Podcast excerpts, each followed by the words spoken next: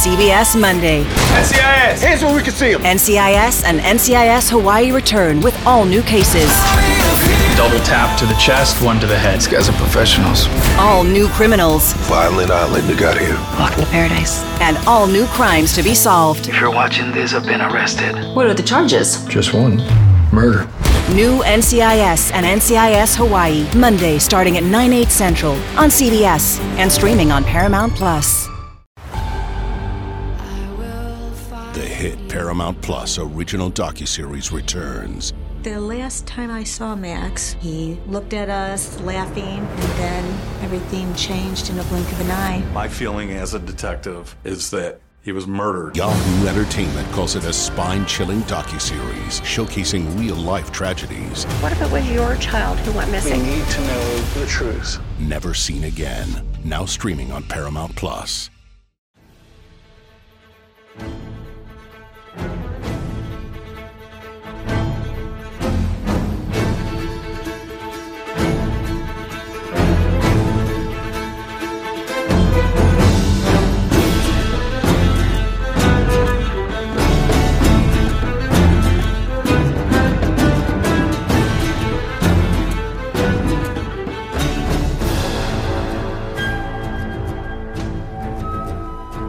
All right, welcome into the Hoist the Colors podcast and a victorious E C U baseball Hoist the Colors podcast, guys, as we are going to be talking about a three and oh Pirate baseball team and the week ahead. I am your host, Stephen Igo. I'm joined by Jonathan Wagner and Scott Lorbatcher. If you're watching our live stream, you can now see that instead of my entire face being lit up, now only one, now only one half is lit up.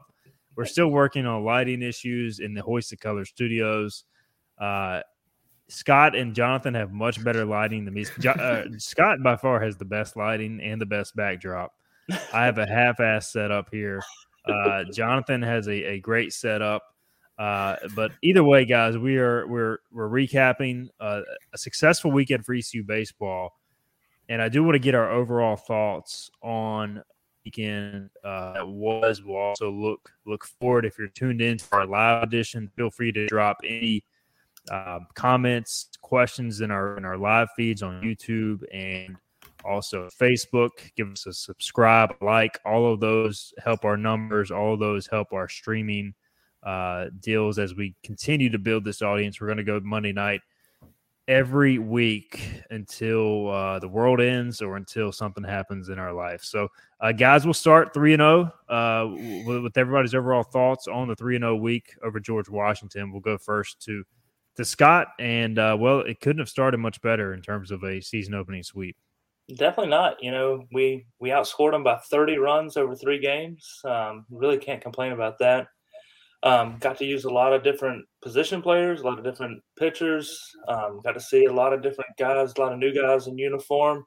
Um, yeah, so it's just a great weekend. Crowd looked good on T V. I had to watch from my phone for a, a, quite a bit of it, and then uh, from home for probably half. So, yeah, it's great to see, you know, Pirate Nation showing out. Great crowd. I mean, what do we have, forty-seven, forty-seven seventy-seven or something like that was the number on opening day?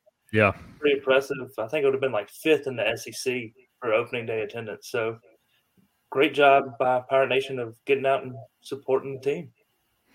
Wags, I believe you were you were trying to make it to the opener on Friday before you got soaked. Uh, I know you you missed some of the action Saturday due to going to the Hurricanes Stadium Series, but your overall thoughts on the Pirates' three and oh start? Yeah, well, uh, like you said, it you know, E C U baseball season got started in the only way it could. Nice little rain delay. Six o'clock rolls around. I'm sitting in my seats. I see that dark cloud rolling up, and I'm talking to the people around me, and I said, you know, it might rain a little bit with this first cloud, but I saw an end to it. There were dark clouds behind it. I was just trying to be optimistic and saying it was a, you know, dark night clouds. I was wrong. I got really wet. I sat there, and I I couldn't swallow my pride yet because I, I kept saying, I'm like, you know, we're going to be good. We're going to be good. It's not going to rain. Eventually, I swallowed my pride. I went downstairs, and – Drove two home, two hours home right after that. Missed Saturday. I watched up until it was four four. E C U tied it on Saturday in game one. And, you know, at first it was kind of like, oh, no, here we go again, opening day, down four nothing. But E C U stormed back, and I think to me, I was just impressed with the depth all around. E C U looked good all weekend. I don't know if last year's team, I don't want to make any slights towards, you know, the bench guys last year, but I think this weekend really showed. And yeah, it's George Washington, but the talent was on display, and I'm really impressed. And I think the team's in a really good spot going into a big week.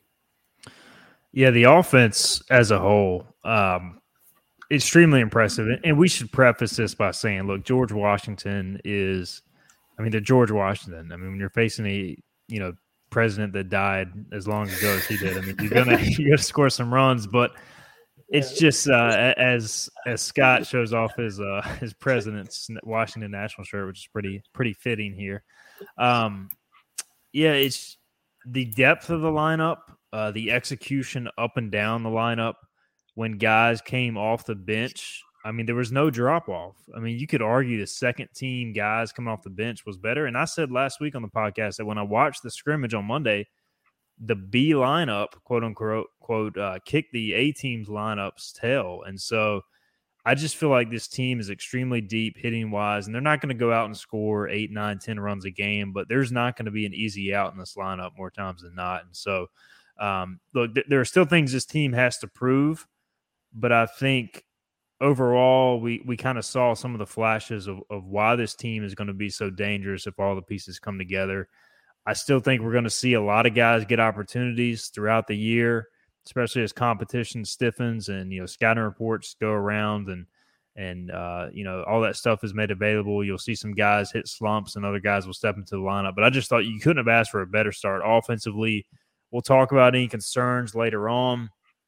Uh, starting pitching wasn't too deep in the games, but again, it's the first weekend. Guys are on pitch counts. We also had this Carter Spivey deal where he's warming up two times in a row. It's just not ideal. So um, a lot to like. I mean, anytime you score twenty-three runs in a game to finish off a three-game sweep, that's pretty, pretty damn special. So um, we already got a, a question about uh, the midweek game. We'll get to that in a little bit. We'll uh, appreciate your questions. Again, if you got any questions, Uh, drop them in the comments section. Give us a like. Give us a subscribe to get uh, the numbers up. All right, the story of the weekend, guys. Justin Wilcoxon, ten for fourteen, seven. I can only laugh at the numbers this guy put up. Uh, seven fourteen batting average, two homers, three doubles, eight R B Is. All right, can we first start with a?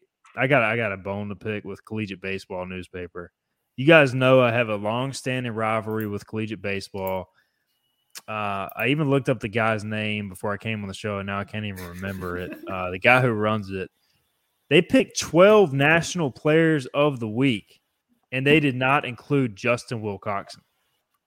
How was that even possible? Like, is that just an intentional oversight? I mean, that's the only thing I can think of. What, what do we think, guys? I think it's one dude trying to cover – three hundred baseball teams, which is, and he lives in Arizona. Yeah. yeah, yeah, and he lives in Arizona.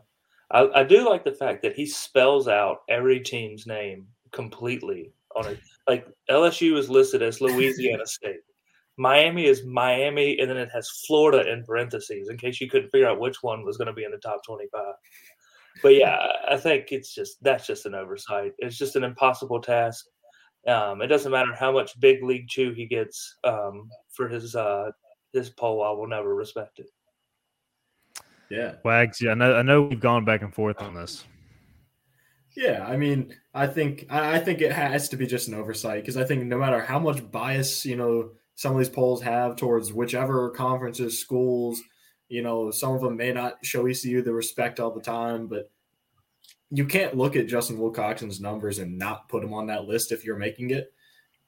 Uh, I, so, and to me, I'm just going to chalk it up as a he overlooked it, and I'm going to really hope it's not anything else because if so, that that's a that's embarrassing. The biggest joke in all of college baseball media, and I hate even giving them any recognition, but I can't not do it, uh, even though that might be grammatically incorrect. Uh, I cannot do it because they're so – gosh, it just pisses me off. Um, either way, uh, all right, we got a comments too. We'll talk about Wilcox in a second. Uh, Baseball America is a joke. Uh, Will Stone, former E C U director of media relations, or not director of media relations, media content, creative media content. He ran all the the video photo stuff last year. He's now working with the Memphis Grizzlies. He says, are we taking fortune, uh, torches and pitchforks to the Baseball America office? I do want to clarify one thing. So, all right. So Baseball America, they've had E C U listed at number twenty-four in the preseason rankings. So E C U technically did not fall. The problem is on their website, it said they dropped seven spots in the rankings. So if you're going to do the rankings, Baseball America, please make sure you actually have your content laid out correctly.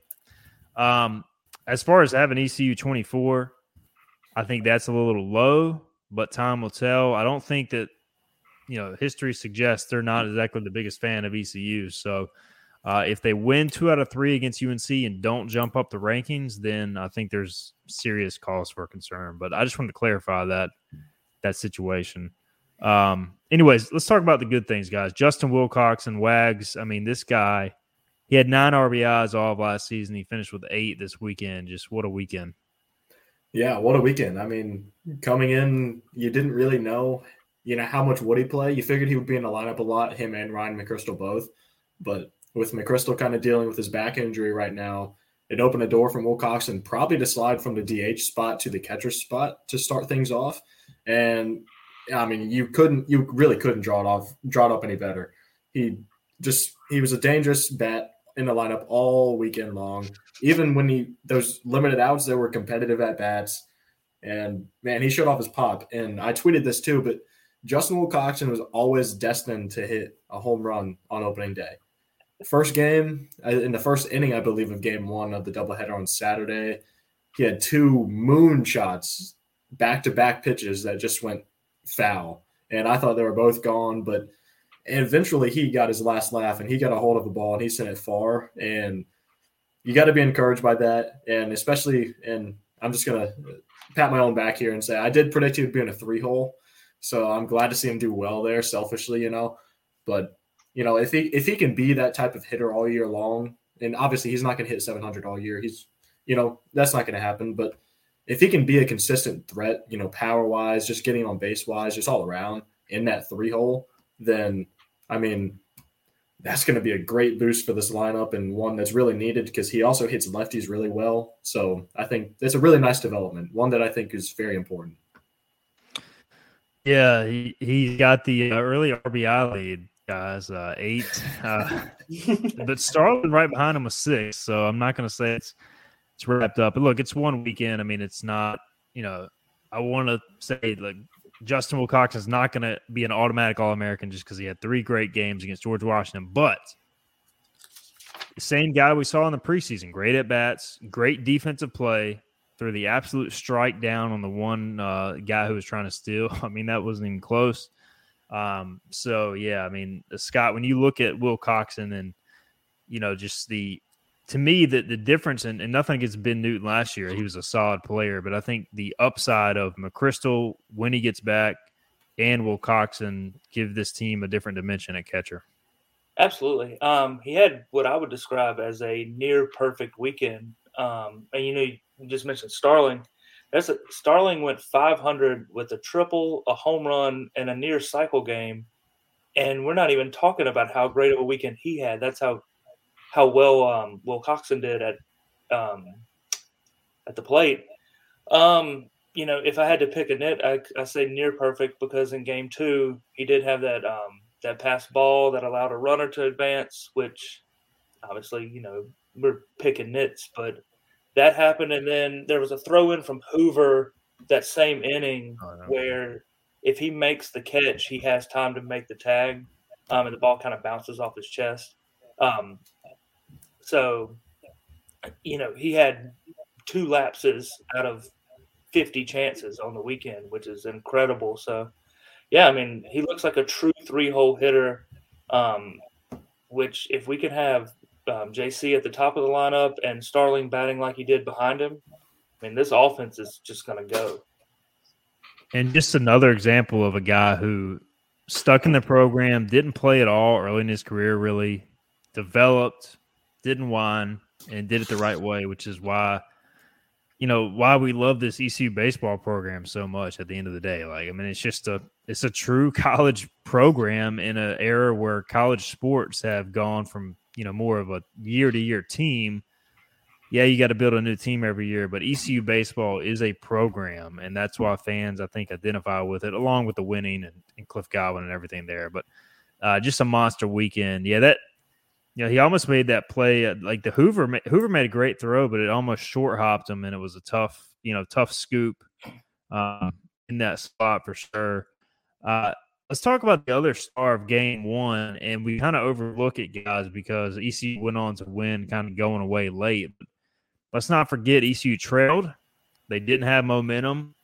Uh, and Carter Spivey had a tough start. Zach Root came out of nowhere and really kind of changed the momentum of the game and changed the momentum of the series. I mean, let's think about if Zach Root doesn't come in in that opener and pitch the way he did, I think it's a completely different series. I mean, there's a chance E C U could lose that game. So uh, Root goes three and two-thirds, two hits allowed, pounding the strike zone. Just phenomenal stuff, uh, Scott. When you look at Zach Root, just just how pleased were were you with what you saw?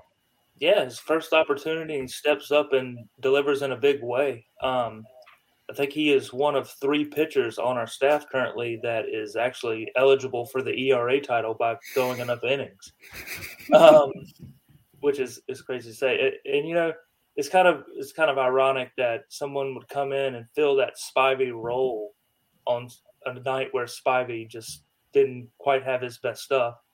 Um, yeah, so I, I'm really looking forward to seeing what he can bring to the table. And if he gets an opportunity to start, you know, does it translate to um, success there as well?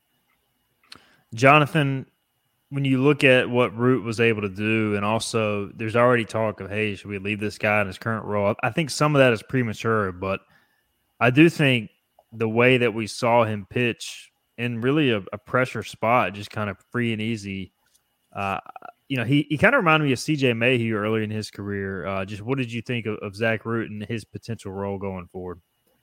Yeah, I mean, coming in, I mean, we knew that Zach Root was one of those guys in the offseason, you know, probably could have gone pro, and he didn't. He made it to campus, which was big.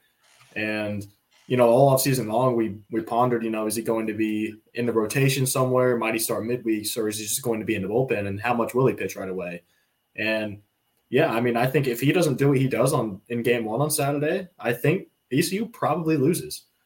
Just, you know, obviously Spivey didn't have his best stuff, and I'm sure we'll talk about that later. I don't really fault Spivey a whole bunch for that.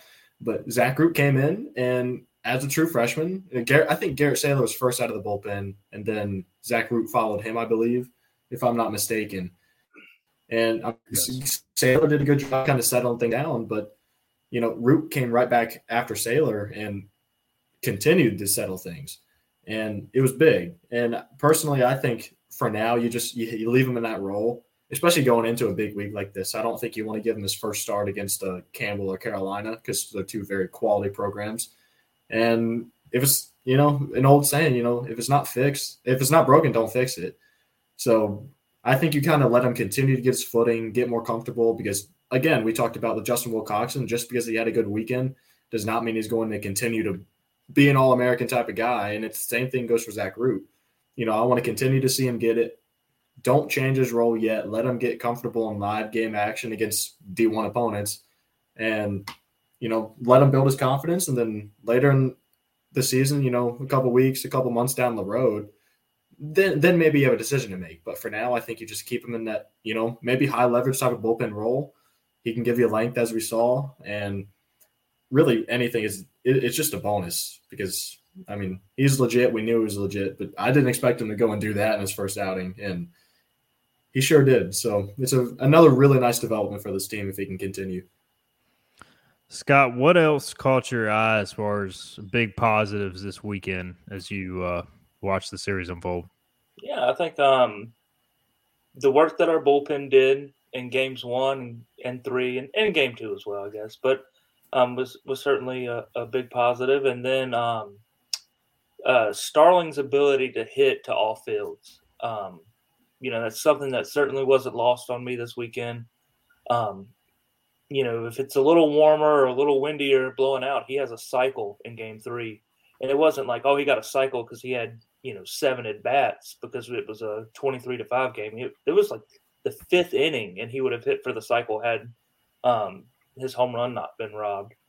Um, but it, so obviously those two things, and just the fact that we swept a team opening weekend um, after last year's debacle, which I guess they, they flashed us during the during one of the games that in Cliff's nine seasons we have either swept or been swept in every opening weekend, which is kind of a wild stat if you really think about it and you know, look at some of the teams we've played. But um, the fact that we just didn't back down and, and just kept our the you know foot on the gas the whole weekend.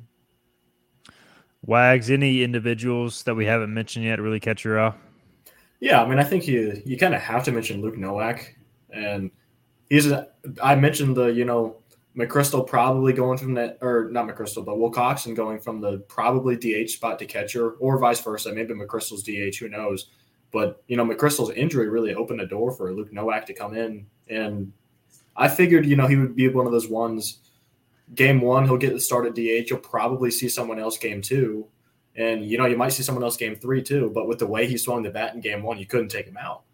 And I think Luke Nowak, he I want to say he's third on the team right now in runs batted in. I think he has five, if I'm not mistaken. He had a couple of doubles, extra base hits, and he had a heck of a weekend too. And it's one of those things, I think, with guys like that stepping up, like Luke Nowak, position player-wise, we mentioned the depth earlier. But to me, it just really speaks, you know, if someone's not hitting in the lineup this year, you're I think you're going to get replaced because there's enough talent and depth on this team. Probably, I think it's one of probably the deepest maybe team position player-wise that we've seen, at least in a while. So Nowak's emergence, you know, that outfield spot, you know, does J J C end up in center? Luke, Nowak's another guy's fast, another option out there. Really nice to see because he tore it up in summer ball, and it's nice to see him kind of get back on track here opening weekend after I think he had an injury preseason as well. So really nice to see him swing the bat so well. Yeah, I mean, do you just look up and down these numbers? Cam Claunch had a home run, Riley Johnson a home run.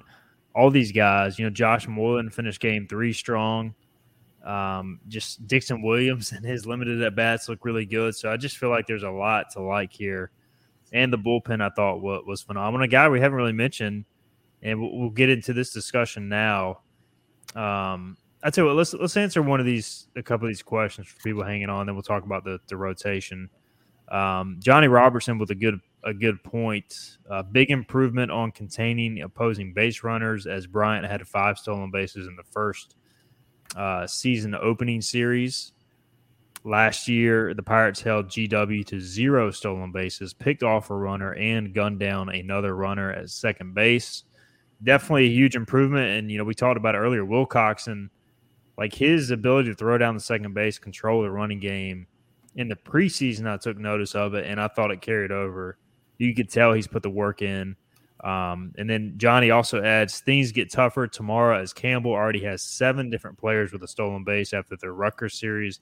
The Campbells were three for three last season in game four against the Pirates. So that's certainly something worth monitoring Uh, going forward. The other situation we haven't really touched on is Ryan McChrystal. Looks like he will be out a few weeks, according to Cliff Godwin. And so that is a bit of a concern for me in that you don't really have a true backup catcher right now. Uh, Nick DeLisi, a freshman, can catch. He did catch the ninth inning of the, the finale. But, you know, Wilcoxon stayed in there through cramps on Saturday in like his eighteenth inning. So, um, it's clear they trust Wilcoxon right now. They just they just got to keep him healthy, right? For sure. Um, you know, I think in a perfect world, you switch games two and three as far as the result, where you get out to such a big lead that you can, you know, put some some other guys in and, you know, get Wilcoxon off his feet a little bit earlier than than we were able to. Um, I, I do, I, you know, catching is a is a good point to bring up though, because I do remember last year. Um, sitting in Chapel Hill and watching us have pass balls and, you know, just poor effort, not effort necessarily, but just poor play behind the plate, um, you know, those first seven or eight games of the year. And I really think it affected our team to where, you know, you get a, you know, a strikeout or whatever it might be, and, and then the ball pops out of the glove, or you got a runner on first with two outs and a ball gets by the catcher. Now there's a runner on second and a single scores him, and you get the next guy out and he wouldn't have scored anyway. So, you know, really, really great to see Wilcoxon kind of step into that role and just and just take the reins, kind of the way that Ben Newton did last year, um, later in the year. Yeah, I think this team is going to need McChrystal. Um, so hopefully they can shut him down, figure out whatever's going on, and, and get him back sooner rather than later, because you can't make it through a, a fifty-six game gauntlet with one catcher. Um, so they're either going to have to grow DeLisi up or, uh, you know, get Will uh, McChrystal back at some point as well. Uh, another question from Chance: what role will Jake Hunter have? I thought he would take the midweek start. Um, you know, we did see Jake Hunter pitch late, I believe Sunday, right? He pitched the ninth, I believe. Yeah. So, and I thought he looked good. Um, Wags, you know, I, I think he's kind of one of those fringe starters. Like at this point, if I think we could see him Tuesday at Campbell out of the bullpen, but you know, with Charlie Hodges getting the start, and we'll talk about him in a minute, but. You know, I think if, if somebody struggles in the midweek, if somebody struggles as a starter, I think we could easily see him back in that mix. What do you think? Yeah, absolutely. I think, you know, as the game got more and more out of hand on Sunday, you know, I was calling for, you know, guys like Charlie Hodges because I want, I just wanted to see him pitch. I haven't seen Charlie Hodges pitch before. And, you know, ultimately I was a little surprised when it was Jake, Jake Hunter coming out of the bullpen. And, I mean, who knows? He pitched an inning. He still could start – like, theoretically, he could still start, like, on Tuesday. Obviously, Charlie Hodges is this week. But, you know, in the future, you know, he could be a weekend bullpen guy and still start midweeks technically, depending on how many pitches he throws. But, I mean, yeah. I mean, he's one of those options. I think there's a really a bevy of options there to pick from. But, you know, Hodges is going to get the nod. But I'm, I'm, I'd be surprised if we don't see Jake Hunter on Tuesday. And, I mean, if he – He started off last season really well, and he had ups and downs and as a freshman, and good start to this season. So he's another one of those guys. And if he is coming out of the bullpen, he's going to give you length. He could. So, you know, I'm fine with him in the bullpen. We'll see what Charlie Hodges has, but I definitely wouldn't be surprised, you know, maybe next week in Durham or in the future when there's more midweeks coming up if Jake Hunter doesn't ultimately get a shot. The other thing, too, is Campbell historically is a pretty good fastball hitting team. We know Jake Hunter loves uh, to pitch off his fastball, not that he can't throw other stuff, but maybe it's a matchup-based thing with Charlie Hodges. And we'll, we'll take this into uh, – we'll, we'll discuss Hodges real quick. We had a question earlier from Will. What do we expect out of Charlie Hodges heading into the, the Campbell game? He will make his first career start. You know, I don't – I don't know. I don't know what to expect from Charlie Hodges. I mean, to be quite honest, the guy's coming off Tommy John surgery. He hasn't pitched in, what, probably two years or so. Um, you know, I, I know that he had a solid preseason. He's got a good pitch mix, pretty good command guy. You know, I would say slightly above average stuff from what I've heard, maybe a tick above that. But I haven't seen him pitch live, so I, I really don't know what to expect. I know the staff has confidence in him.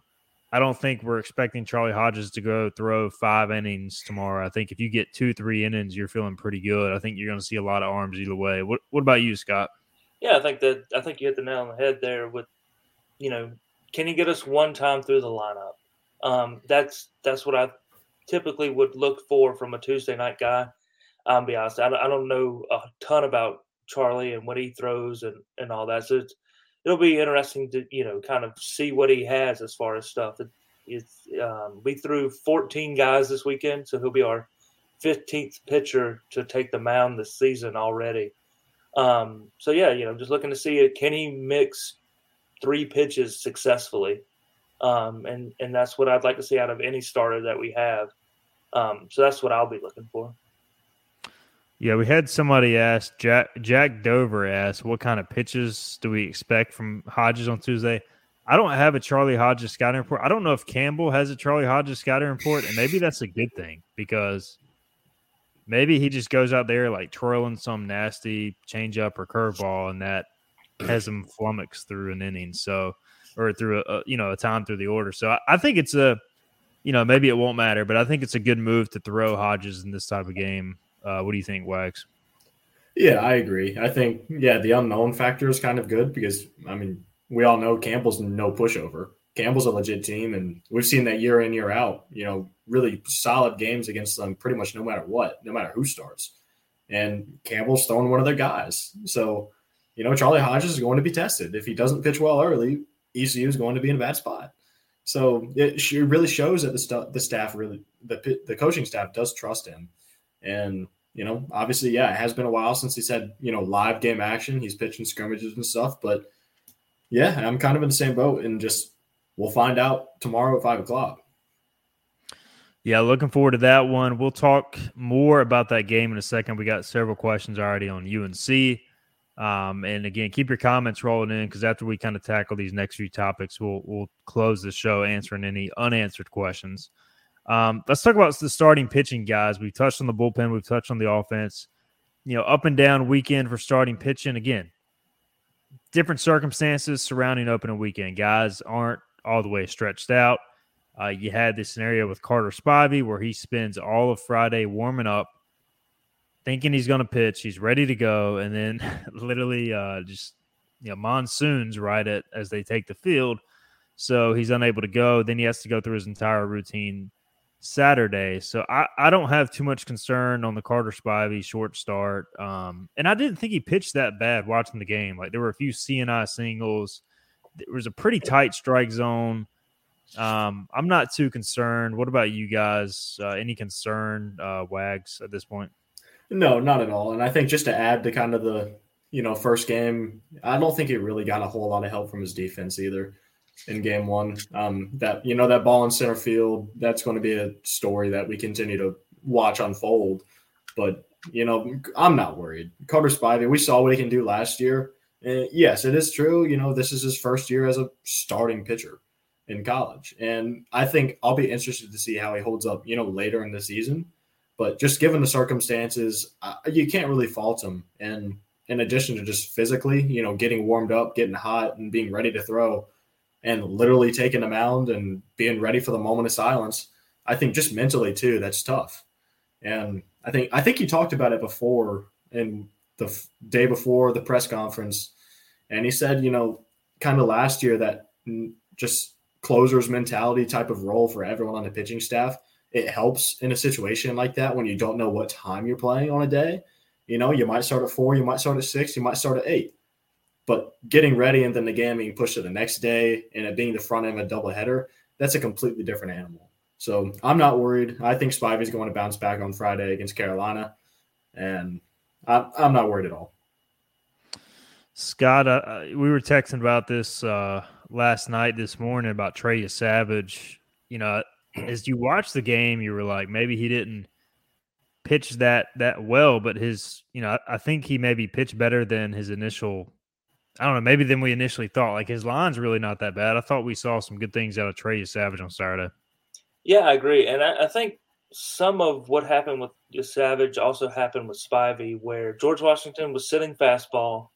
Um, and then I don't know that they had quick enough bats to catch up to some of these fastballs, and they fouled a lot of pitches off and got into a lot of deep counts. Um, Spivey, I think he – so he threw seventy-two pitches to sixteen batters. That's four and a half pitches per batter. That's really not a number – really not how high you want that number to be. And then Yesavage was four point four.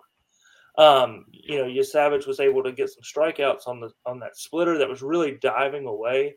Um, and it looked really, really good, um, which which helped. Um, and then, obviously, Spivey got ground balls or softballs that just fell into places. So then, obviously, that doesn't help.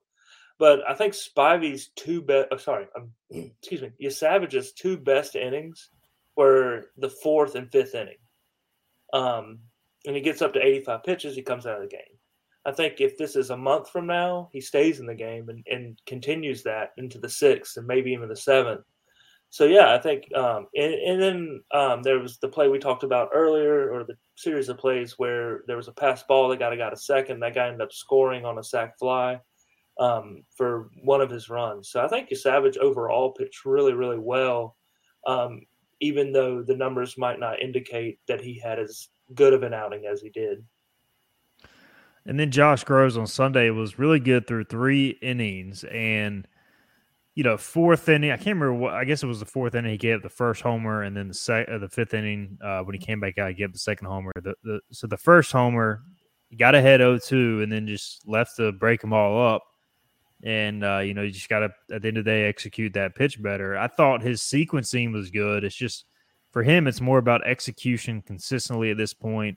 Um, when he spots his pitches, when he finishes his breaking ball and really makes it a swing and miss pitch, he he can be a pretty dominant guy. But if it's if it's left up in the zone, sometimes he gets hurt. We've seen the home run ball hurt him in the past. Uh, you know, he was ninety-three, ninety-four. Again, good stuff. And so I think stuff-wise, it's there. It's just a matter of execution with Josh Groves, and you know, we'll see how he how he does uh, second time through. Speaking of Groves, we got a question from Facebook Live from Jack, Jackson. He says, uh, could you see Groves moving back to the pen if there was someone to take his spot? He just seems to get hit after the first through, time through the order, and when they hit it, it's normally hard. Even their outs were hit hard. He was really good in the pen early last year. You know, I'm I'm willing to give Groves um, at least a few more starts. I still think his potential is as a weekend starter. Now, if he continues to have kind of the, you know, the, the syndrome where second time, third time through, he gets hit hard, then yeah, I think it makes sense because I think he could be a dominant bullpen guy. Um, but I have no problem seeing him get a few more starts, um, especially the, the next few weeks. What do you guys think? Uh, Wags, will start with you. Yeah, I mean, I agree. I think kind of like with Spivey, you know, I'm not really worried about Gross. I'm a little more worried with Gross, you know, and just in comparison to Spivey, just because, you know, it was a kind of a theme last year. And, and anybody who's listened here knows how high I am on Josh Gross. And it's just, he gets through that first time, like you said, and gets through the third inning into the fourth. And that's when he kind of starts, his command starts to get a little off and he just starts, you know, kind of hanging pitches a little bit. And that's when the hard contact comes. And It, it reminds me, like, and I go, I want to say you were the one who made this comparison, but like a Tyler Smith type of guy, he's really effective early on. And, you know, just the deeper he gets into a game, you know, just for whatever reason, just less and less effective as it goes on.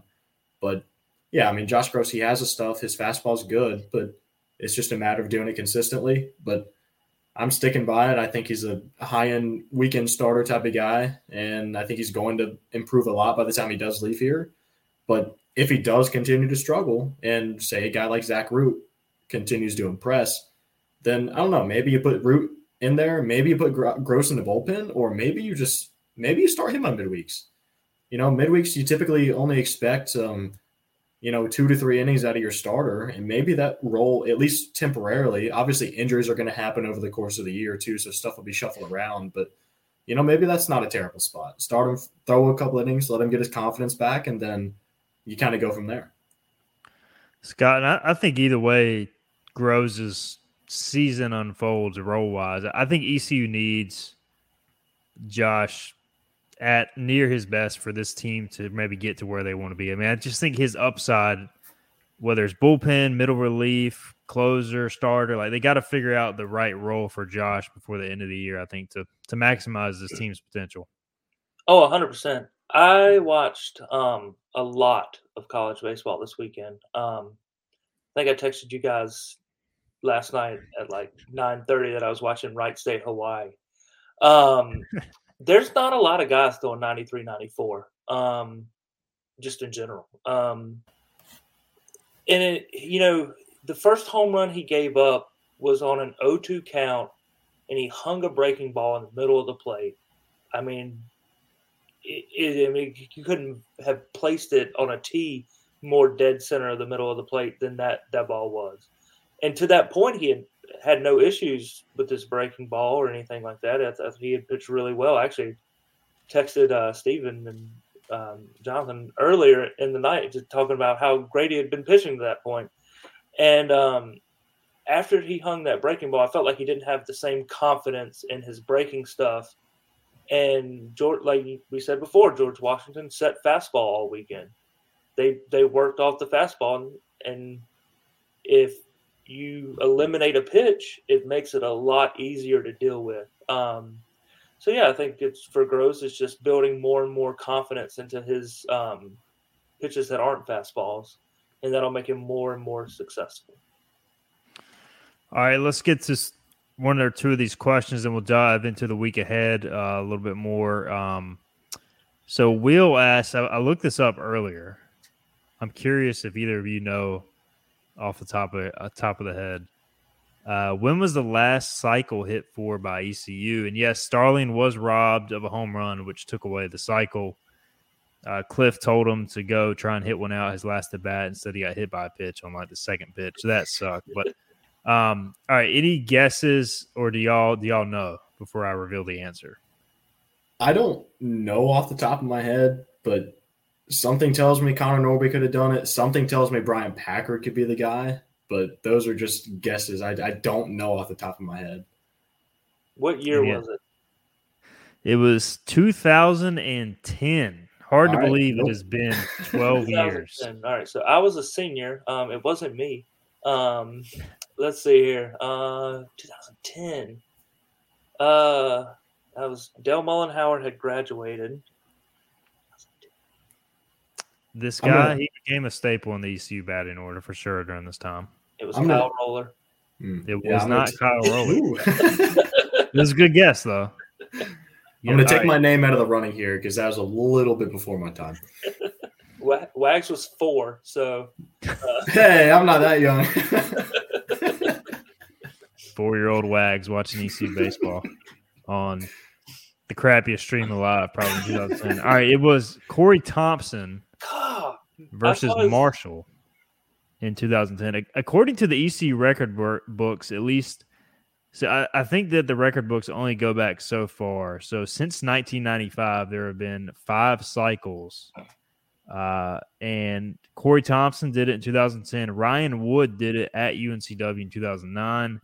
Billy Richardson against Navy in two thousand five. John Williamson versus Southern in nineteen ninety-nine, and Brian Uris versus Duke in ninety-five. I don't know if I had the pronunciation right there, but those are the five cycles. Starling almost became the sixth since nineteen ninety-five. So I'll be honest, guys, I'm pretty surprised it's been twelve years since an East Carolina player hit for the cycle. Hopefully we see that come to an end this season. Um, a couple comments. Uh, Chris Lehman, former uh, long time ago, used to help me out with the uh, the Hoist the Colors podcast, probably back when Corey Thompson was hitting for the cycle. Uh, great weekend for baseball. I was impressed by what I saw early in the battle back in the doubleheader. Batting was better than I expected. Pin was tough. Season is going to be special. Good to hear from you, Chris. Hope you're doing well, man. Um, and let's see if we got any more here. Yeah, the rest are dealing with the week ahead, so we will we'll touch on that. Let's grab your V I P pass. We're delving into the secretive world of Formula One. Formula One. Behind the scenes with two of the sport's biggest names, Mercedes and Williams. This is not coal mining, this is Formula One motor racing. As they build their new cars. We want to be so much further ahead. We're in permanent racing mode. And face shocking headlines. Here's Lewis Hamilton moving away from Mercedes. I'm Joseph Fiennes and this is F one, Back at Base. Listen wherever you get your podcasts. If you want to win your fantasy football league, it starts right now. The offseason is the best time to get ahead of the competition. We'll help you win your league on the Fantasy Football Today podcast, part of C B S Sports Podcast Network. Fantasy Football Today has three episodes every week following the latest news, giving you early rankings, early sleepers, breakouts, and busts. So if you're a dedicated fantasy football manager, check out the most dedicated podcast, Fantasy Football Today. Download and follow on Apple Podcasts, Spotify, and anywhere podcasts are found. Let's talk about the week ahead, guys. And it's a major test at Campbell on Tuesday, five p.m. First pick, first pick, first pitch. We know that uh, the Buies Creek Bandits uh, they get they get fired up for this one, um, and. We'll start there. Let's just let's talk about this. I mean, at the end of the day, it's a midweek game. It's not going to make or break anything. But I think if you win this game, like this is one of those rare scenarios where, like, if E C U loses this game, I'm kind of like, all right, whatever. Like, it's not a big deal to me. But if you win this game, you start out a huge week with a, a big road win over likely a top fifty, definite top one hundred R P I team by the end of the year. I think it's just one of those resume boosters, Scott. Um, so these these are always big games. Yeah, I saw um, something earlier where somebody said that Campbell, you know, them holding back a pitcher or whatever, they, they said that, well, they weren't too worried about a crappy Big Ten team. Well, Rutgers went forty-four and fifteen last year. Um, they were a first four out type ball ball uh, club out there. And and Campbell put it to them the first two games, and then they got smoked in game three. But anytime you can win at a in-state opponent in North Carolina, I think it's significant. Um, there's a lot of really good college baseball played in this state, maybe as good as any state outside of Mississippi and Texas um, for college baseball. So, yeah, I mean, it's a, it's a place that is tough to win. Um, it's a place that we are often injured at, so hopefully we can come out of this completely healthy. Um, also, if I were Cliff, I would stop playing at turf fields just in general, but um, this here and there. But, um, yeah, I, I mean, I think a win at Campbell sets you up for a really positive five-game stretch that we have here. Jonathan, uh, first off, are you going to make the trip to Bowie's Creek to see this rivalry game in person? And, and how excited are you to watch it unfold, if from your te- television set, if not? Well, yeah, um, like Scott said, the injury bug playing at Campbell is kind of unfortunate. And I think I was there two years in a row. It was back probably twenty sixteen, twenty seventeen, maybe twenty fifteen. But it was around there. I think they were back-to-back years. There was a pretty significant injury at Campbell. I know one was Dwayne Williams-Sutton. I think Brickhouse was the next year. And maybe? Brickhouse, yes. Yeah. I was at those two back-to-back years. And, uh, you know, enough of that for me. Uh, I'm just going to let the guys leave healthy, be healthy for Carolina. But, yeah, I mean, that win would be huge on Tuesday because, like we've talked about all show, you know, Campbell's a legit team. And every year we've seen that firsthand. You know, E C U might win, but if they win, it's not a blowout. And, you know, tight games. Campbell has legit talent. Campbell brings in some really good talent, probably more than you would expect, expect from a team like Campbell, which is really impressive. And really, I love that. I do love that stadium outside of um, outside of the stupid turf. I do love watching a game there. But, you know, just having a statement win like that, again, it's it's one thing to do it against George Washington, but if you can come and do it against an N C double A tournament type of team, it, that gives you some real momentum going into a top twelve matchup against U N C this weekend. So it'd be it'd be a really nice start to the week. And you know, it, we'll just, we'll see. But I'm excited for it, and I'm also excited to be watching from my T V. Yeah, yeah. One year I covered a game there and basically got kicked out because um, the press box is so small. Um, but, no, it is a nice stadium for what they they have. And, look, they're a, they're the perennial favorite in that league. They're likely going to be a regional team. We've seen in the past they're capable of winning a regional. They'll probably do it soon. They're throwing a East Tennessee State transfer who's averaging more than a strikeout in an inning, pitched in the Cape last year. So, I mean, look, they're, they'll be ready to go. If E C U doesn't play, they'll go up there and or go down there and get their tails kicked. So uh, we'll see what happens on Tuesday night. Uh, then a huge series, of course, this coming weekend. Uh, we got several questions on the North Carolina series, as you would expect. Uh, Carolina Cast wants to know, what do you guys think East Carolina needs to take down U N C this weekend? Um, we can get into this. I mean, I, I haven't dove into the Tar Heels but so much. But, look, I mean, they're always going to be talented. They're going to be one of the more talented teams in the state. Uh, they've got Max Carlson as their Friday night guy who's a legit ace. So if you could find a way to win that game, I think you're you're feeling pretty good about the weekend, but that's going to be a tall task. And um, they can always pitch. They always got a ton of arms. You know, their pitching depth last year was surprisingly not good, and it seemed okay against Seton Hall, but not great. They, they won two out of three. So, Scott, any early thoughts on this Tar Heels matchup and what E C U needs to do to win the series? Yeah, I flipped over um... – you know, it's kind of flipping around on Friday, waiting for our game to be played or not played, and watch some of the, the game they lost to Seton Hall.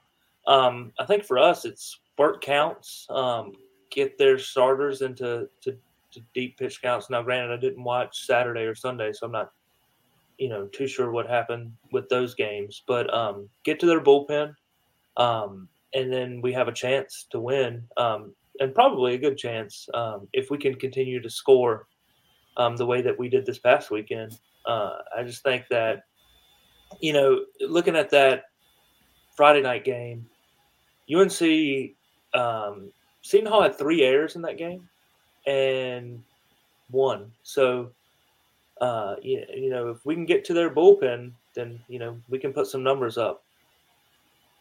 Yeah, I think, you know, the good news is when you're facing an ace this early in the season, I don't know how much Carlson threw last week, but you would think he's not going to go out there and go seven, eight, nine innings. So, uh, you know, U N C does have some guys in the back end of their bullpen that names I recognize, names that throw hard, good change-ups. They always seem to have a ton of guys with good change-ups in the back end of their bullpen. So, look, it's going to be a challenge. You know, E C U did not play well in Chapel Hill last year in the first two years at all. They looked kind of overmatched at the plate. I don't think that'll be the case this year. Uh, Wag, what will you be looking for as you, you look kind of early on in this series to see how E C U is going to approach the Tar Heels? I mean, I th- I'm really excited for Friday. Uh, we talked we talked about the pitching matchup. You know, Max Carlson against Carter Spivey, and Max Carlson didn't have a good outing on Friday really either. He threw four and a third, four runs, and so, you know, it's kind of two guys looking to bounce back and two legit ace type of pitchers. And, you know, it's really going to set the tone. You know, if one of them comes out and isn't sharp again, then that sets the tone for the whole series.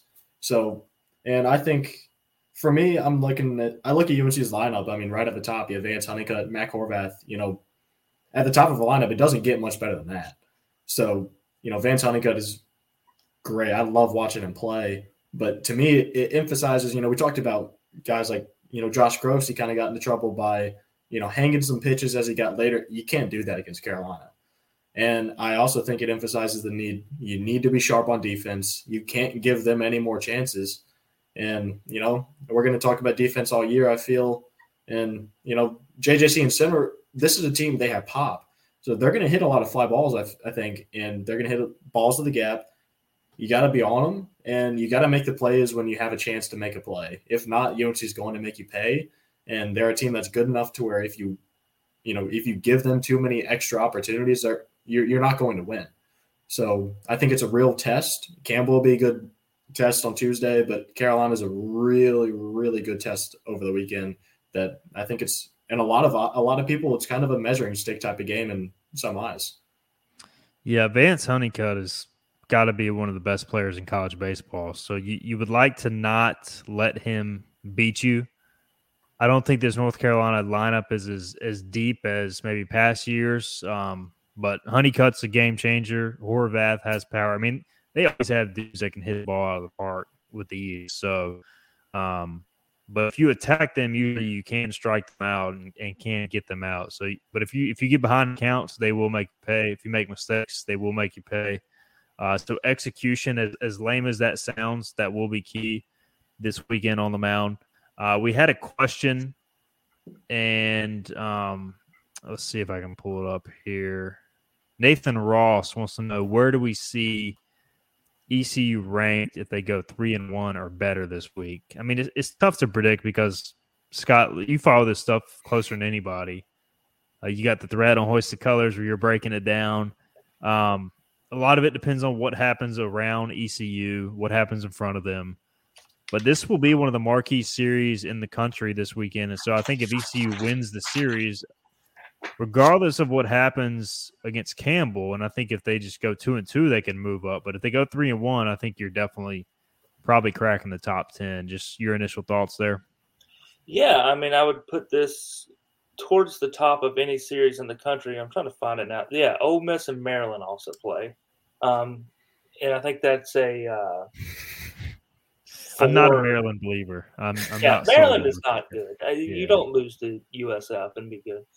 Um, hey, don't tell that to Cliff Godwin. Yeah, that's well, the preseason favorite in Cliff Godwin's eyes. When you have um, already clinched uh, the conference and then you lose two out of three to U S F, I think it's a little different. Um, But yeah, this is maybe the best series in college baseball this weekend, um, and I and I don't say that without really believing it. Um, uh, the biggest issue for going three and one and seeing some sort of leap is who does everybody else play, right?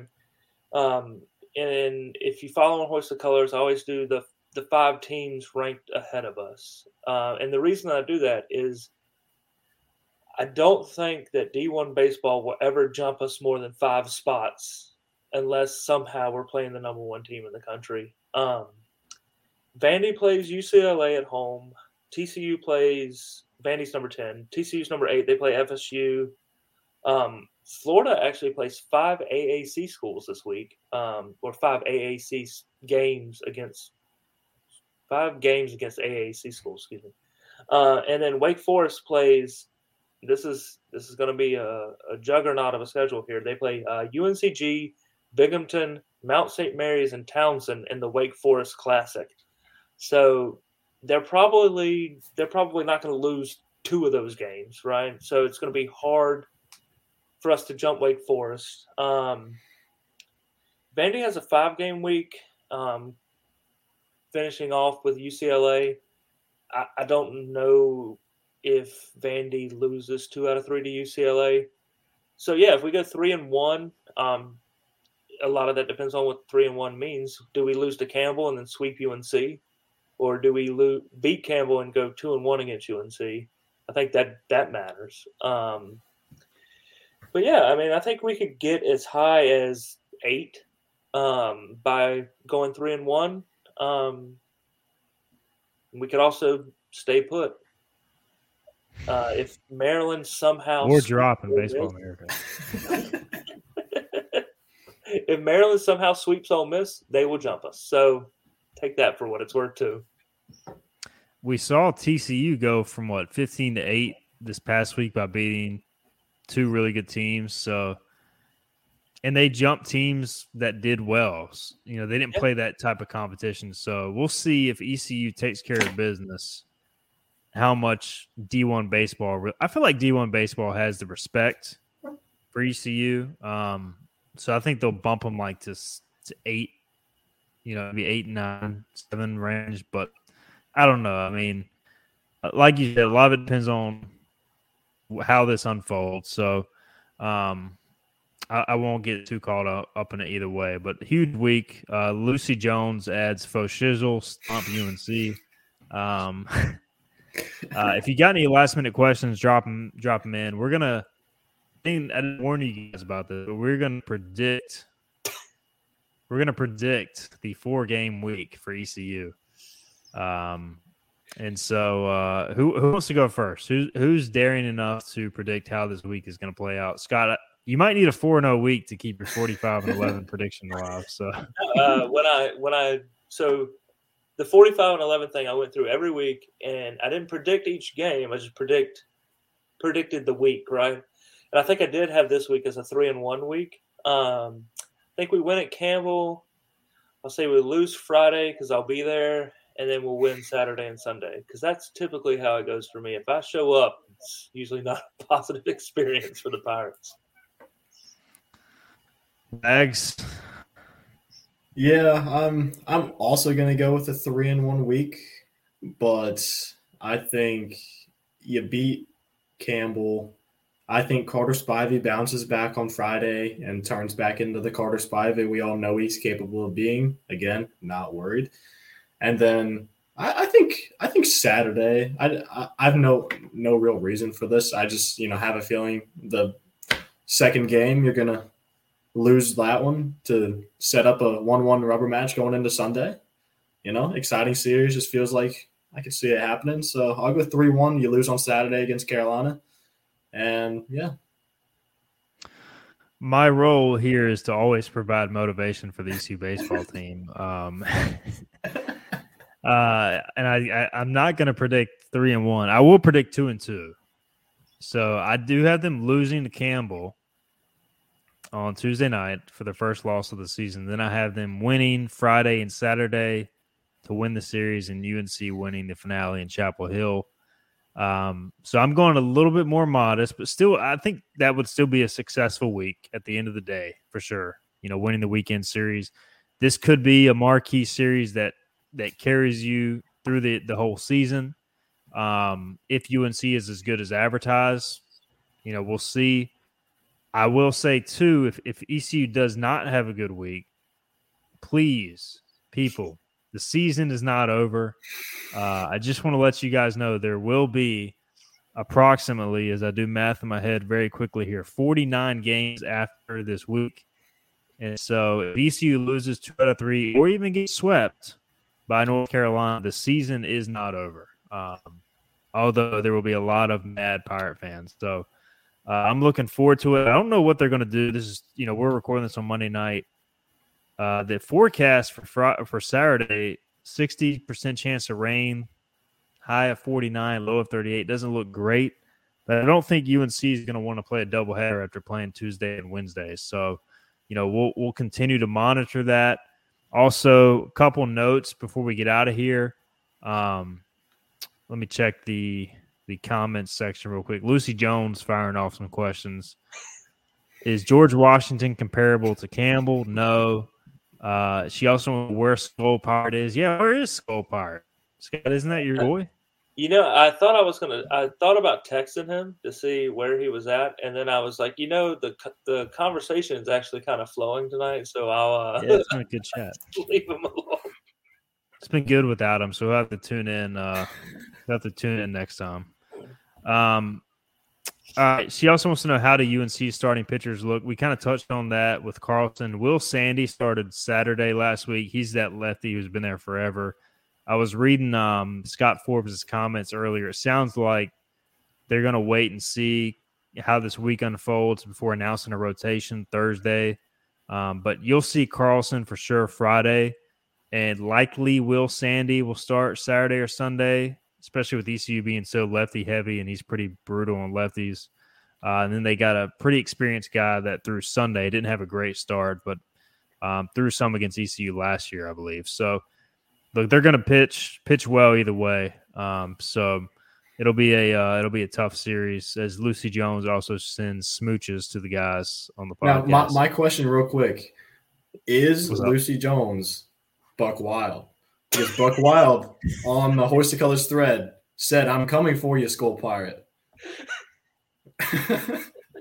No, well, you may have just cracked the code, man. So. I think I may have. Lucy Jones is Buck Wild. It all makes sense now. It makes perfect sense. Um, I go and I are married, uh, so those are all all Wagner smooches. He said, "Yep." So, all right, all right. Good. Buck Wild and Wagner coming to a uh, coming to a restaurant near you. Um, oh yeah, so Houston this week, women's basketball.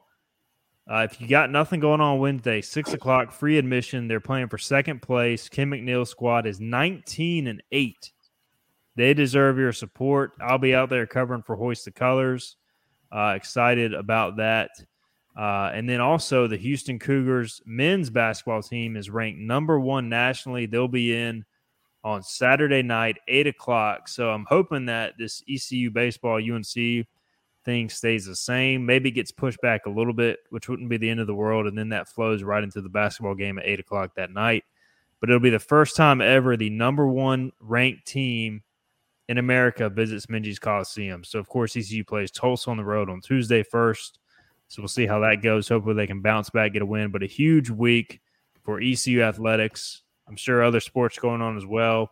I'm just trying to keep up with uh, Buck Wild and E C U baseball and E C U women's basketball now. So I appreciate you guys. Uh, any any closing thoughts as we wrap it up? I can't even read the last comment. Uh, Scott, uh, if we can get back on track for the final seconds of this podcast. Yeah, um, for sure. Let's big shout out to Kim McNeil's program and team. Picked to finish last, and looks like they, they're going to finish second. So, you know, great job by her um, and Amia and the rest of that team on on how well they played this year. And hopefully they can win the, the conference tournament. I know uh, U S F is, is really good. So, you know, if they can get the two seed, maybe somebody else knocks them off, or they can knock them off in the in the championship game.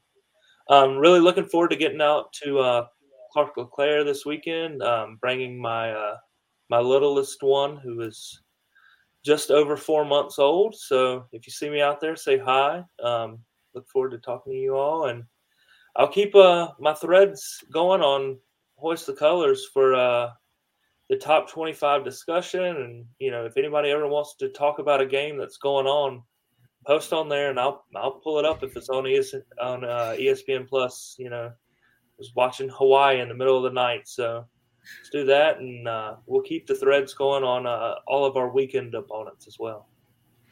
I can verify Scott will talk to you about any college baseball game uh, that is being played at the Division One level at any time slot uh, known to man. So he he's ready for it. That uh, Stanford uh, Fullerton game was uh, insane this weekend. So yeah, that was. I, I enjoyed your your live game tracker in our text thread, by the way. Coach, and, Coach hey, Dietrich, he had Colin a Dietrich, yeah. Lead. Yeah. Blew it and they lost by like ten and an extra.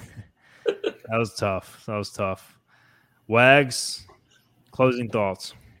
Yeah, I mean, another big week ahead, and I mean, really cool weekend coming up. I mean, we talked about Houston coming in on Saturday, Carolina obviously in town, and on Wednesday too. Um, going in that nine p.m. first or tip for basketball. If you're not working during the day and you got time to kill, three o'clock, even I'm a big lacrosse guy now, and E C U lacrosse is at home on Wednesday. I'll be out there, and you know, I like to be outside. I like to watch baseball when I can, but I'll watch lacrosse too. So big week for E C U athletics, and really cool to see the Kim McNeil squad kind of do what they're doing right now too. So big week ahead, and I, I'm hoping that we're talking about a three and one or better week come next Monday. All right, guys, it's been fun. It's well past my bedtime. I'm going to get out of here for uh, for Mister Outside, Jonathan Wagner, and Mister College Baseball, Scott Lorbatcher. I am Steven Igo. This has been the Hoisted Colors podcast.